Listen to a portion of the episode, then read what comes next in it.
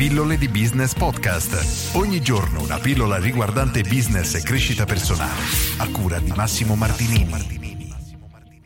Ciao ragazzi, oggi rispondiamo alla domanda di Paola che mi chiede: sono un procacciatore d'affari, promuovo servizi di telefonia e noleggio di dispositivi con servizi per conto di Green Telecomunicazioni. Ho effettuato alcune campagne di mail marketing pubblicizzando i suddetti servizi a persone, aziende, che in precedenza avevo visitato di persona. Il tasso di lettura è stato buono, in una campagna ha raggiunto il trentuno per cento, mentre nel totale ha raggiunto il diciannove per cento.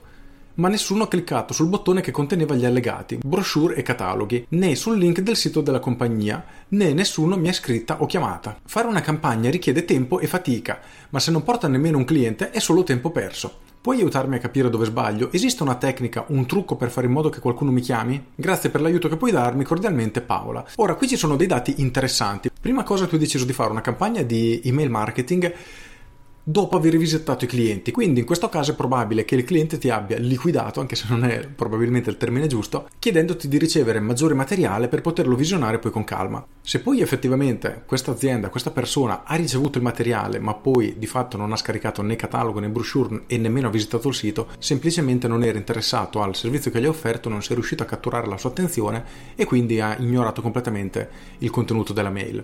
Questo è il primo punto, anche perché il tasso d'apertura oltretutto del trentuno per cento tutto sommato è buono, anche quello del diciannove per cento può essere considerato buono o meno, dipende in realtà a che tipo di pubblico ti sei rivolto, se erano contatti che non ti conoscevano, una lista di contatti caldi che riceve già le tue mail, eccetera. Ora non apriamo questa parentesi. Concentriamoci invece sul perché le persone non hanno cliccato su nessuno dei tuoi link. Allora, partiamo da due presupposti. Il primo, quali sono i vantaggi che un cliente ha nel decidere di lavorare con te e abbandonare il suo attuale gestore di comunicazioni? Questo è il primo punto su cui devi lavorare. E il secondo punto, che è anche la considerazione che anticipavo prima, è che dal punto di vista del cliente fare un cambio di operatore telefonico è uno sbattimento. Comunque si può incappare in problemi e si sa, ogni problema sono perdite di tempo, distrazione, perdita di energie, possono comunque causare anche problemi economici, come è successo in passato, ad esempio pizzerie che hanno fatto il cambio di gestore telefonico sono rimasti senza telefono e non riuscivano più a ricevere prenotazioni. Per cui è sempre delicata questa cosa, e la cosa su cui probabilmente tu punti, o se non tu comunque che lavori in questo ambito spesso fa questo errore, si concentra esclusivamente sui vantaggi economici che il cliente otterrà lavorando con, con te, con voi.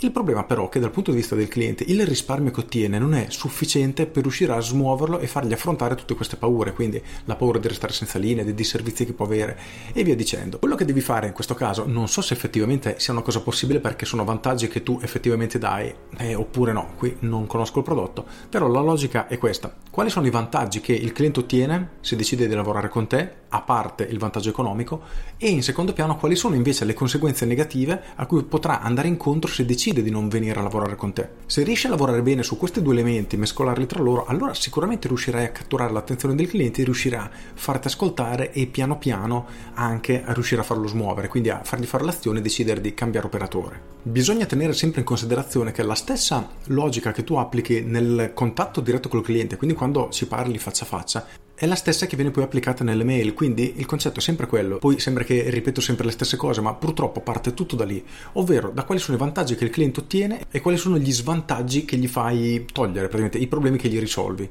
Se non riesci a lavorare in maniera accurata, in maniera forte su queste due leve, non riuscirai a convincere i clienti a venire a lavorare con te, perché cosa succede in questi casi? La maggior parte delle volte, come ho detto poco fa, le persone si concentrano sul prezzo, quindi le persone che sono estremamente interessate al prezzo, quelle che ad esempio non so, risparmiare un euro al mese nella bolletta telefonica per loro è una soddisfazione incredibile, ok, quei clienti riuscirai probabilmente a prenderli, ma tutti gli altri, quelli a cui quell'euro di differenza non cambia davvero nulla, non avranno voglia, non avranno attenzione da dedicarti e non faranno mai questo cambio.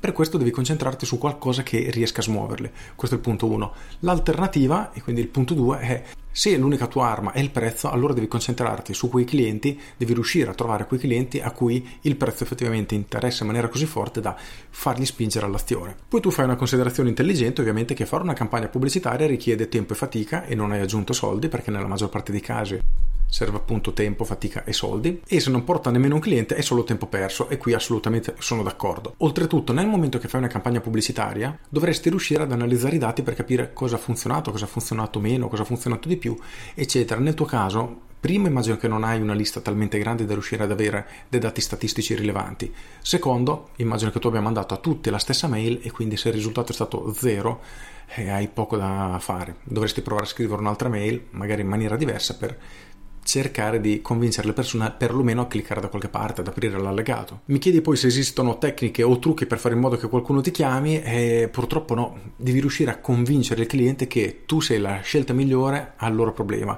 e se non è abbastanza sentito questo problema devi essere tu a risvegliarglielo, a farglielo sentire, del tipo: se continui a lavorare con quella compagnia telefonica e ti succederà questo, questo e quest'altro. Il problema è che probabilmente non è vero, quindi non hai tantissime leve da utilizzare.